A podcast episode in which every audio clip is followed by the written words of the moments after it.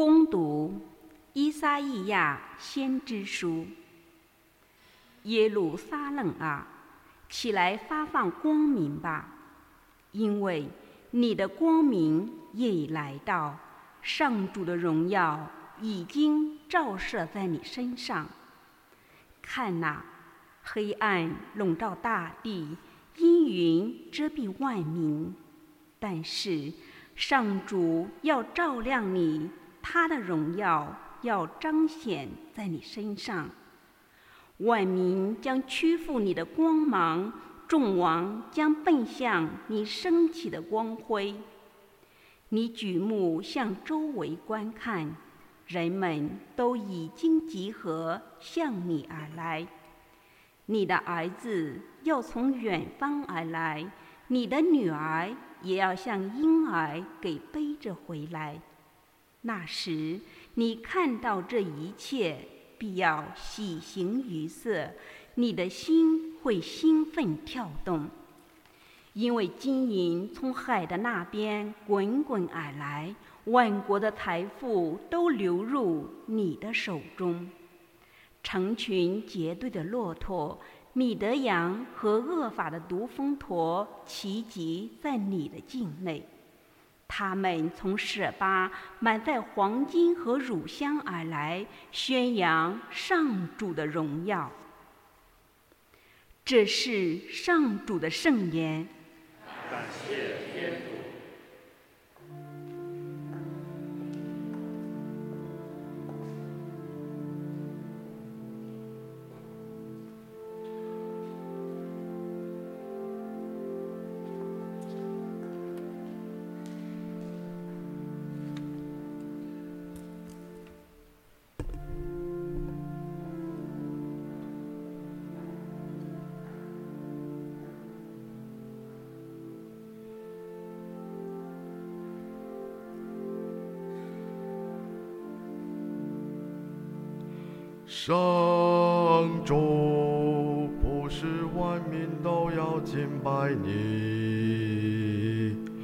上主不是万民都要敬拜你，上主不是万民都要敬拜你，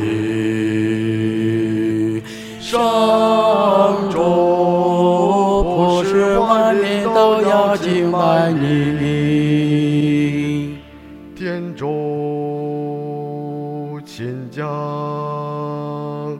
审判权授予君王，使他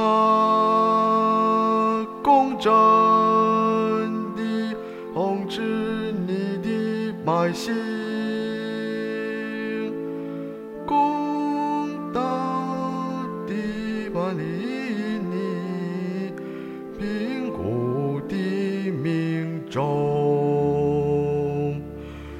上主不是万民都要敬拜你，上主不是万民都要敬拜你。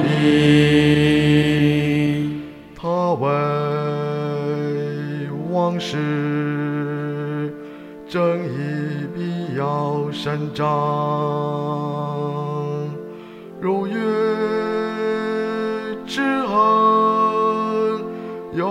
永享安康，大地领域广济四海，阿地王权远大地基，上主不是万民都要敬拜你，上主敬拜你，大西和群岛的众王都前来进贡，舍巴和色巴的君王都来给他献礼。众王都要朝拜，民都要侍奉他。上主，普世万民都要敬拜你。上主，普世万民都要敬拜你。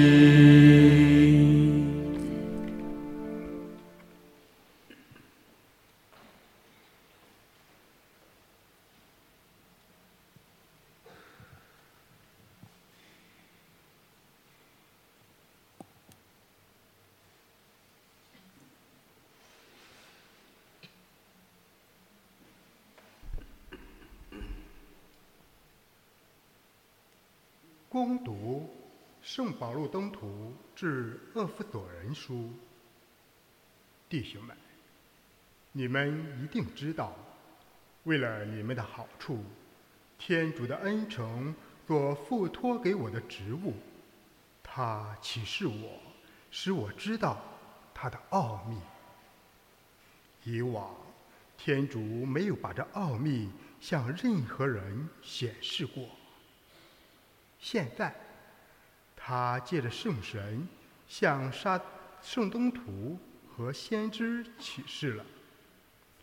这奥秘的内容是这样：借着福音，外邦人在基督耶稣内与犹太人同为继承人，同为一体，同为恩许的分享人。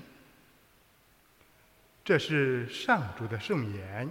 感谢天主，请起立，阿门。路亚。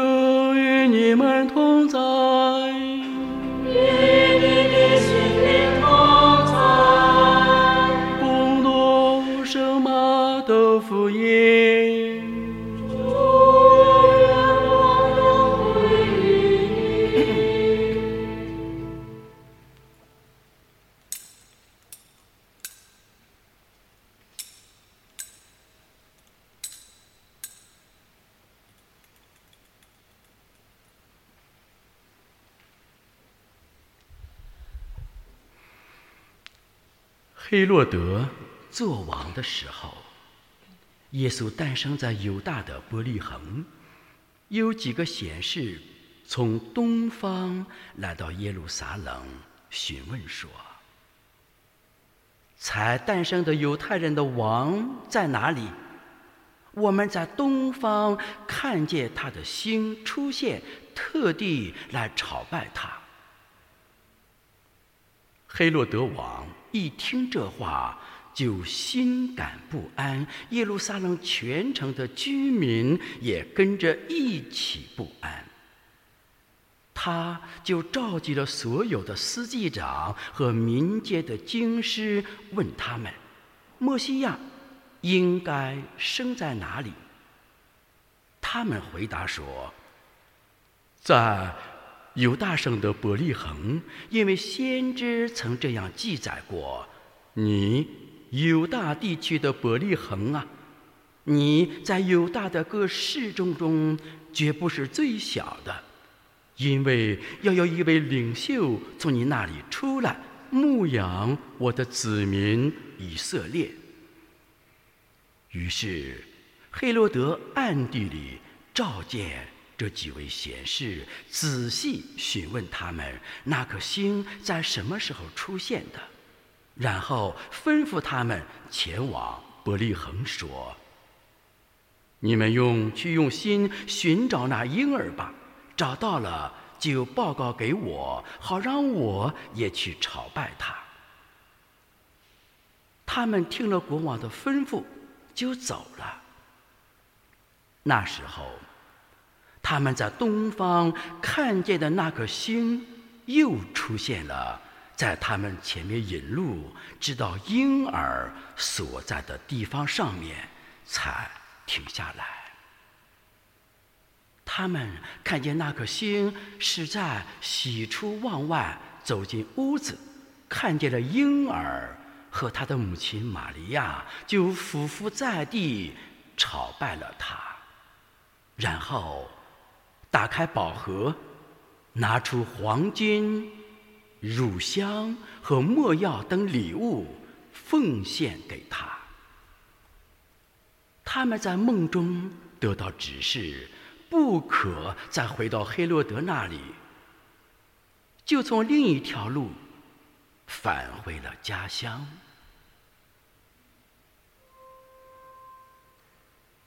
一生是基督的福音。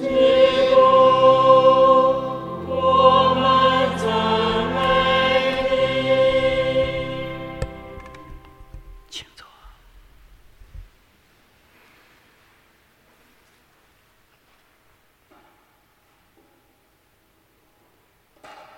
把我们的目光注视到我们祭坛右前方的马槽前方的那颗异星那里，看这颗异星意味着什么，暗示着什么？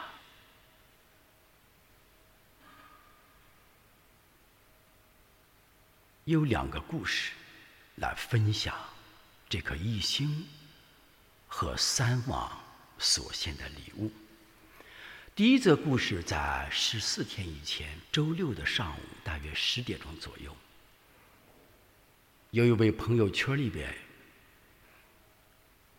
这样给我发信息说：“神父，今天是周六下午，读经班还排练吗？”我说你是谁？因为我不知道他是谁，因为他微信号改了，他微信号上面写着“森林树木本”。我这“森林树木本”到底是谁呀？我说你是谁？他嘎嘎他说我我是谁谁谁。我说哎呀，你怎么名字怎么改成这样子呢？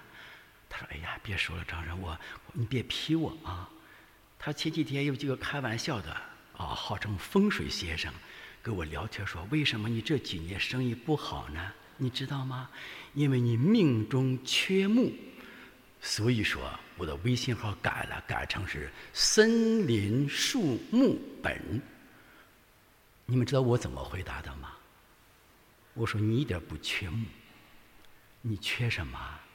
一起回答，说缺德，哇！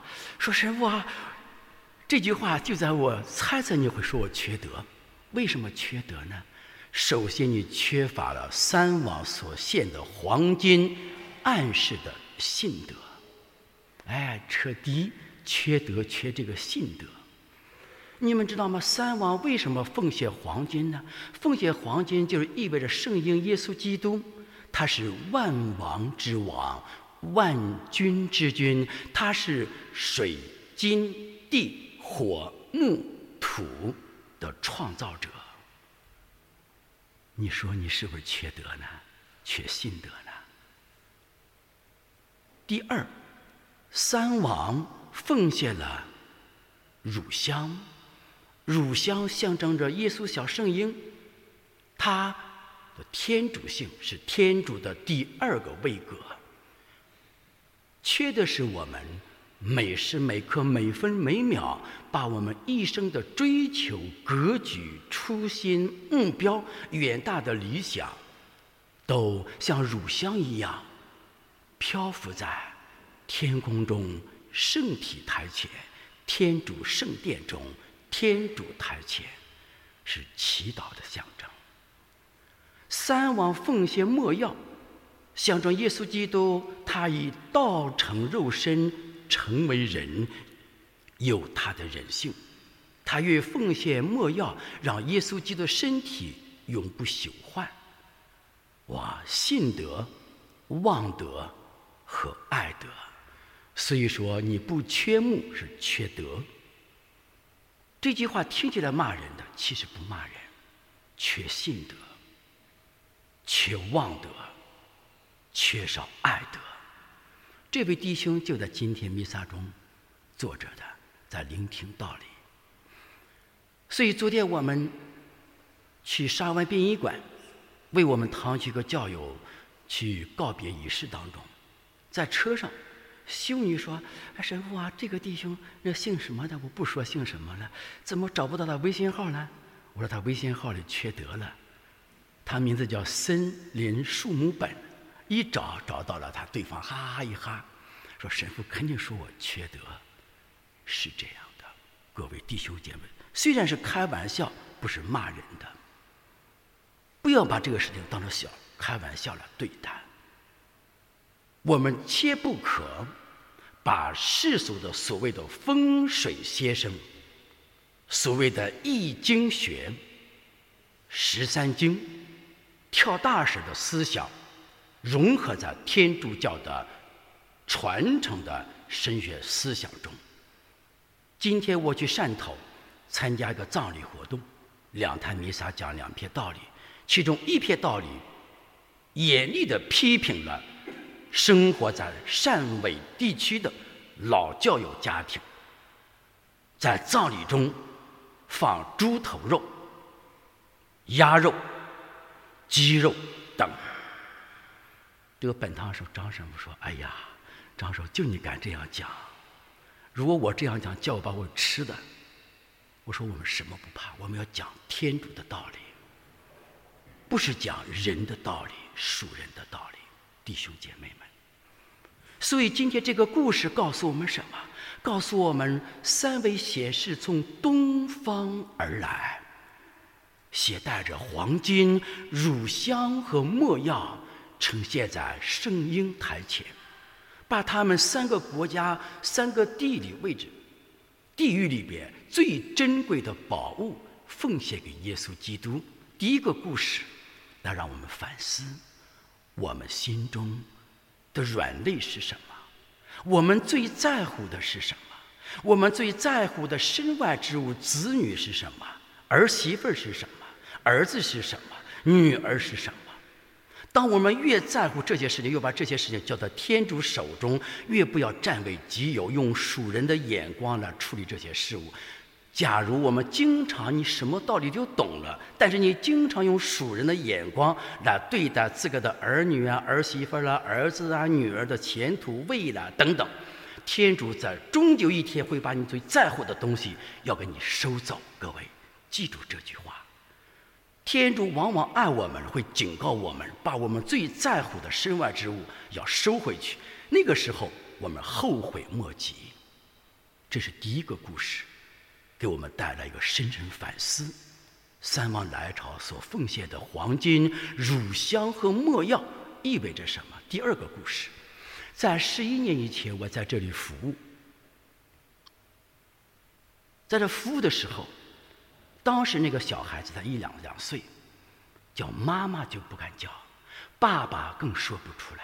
两岁了，三岁了，他爸妈张神父啊，你看天主惩罚我们的吗？你看我儿子两岁、三岁、四岁、五岁了都不会说话，不会叫一声妈妈，不会叫一声爸爸。你们认为做爸爸妈妈的看到自个的儿子从母胎中出现之后，出生在世界上，五岁了，儿子不会叫一声妈妈，不会叫一声爸爸。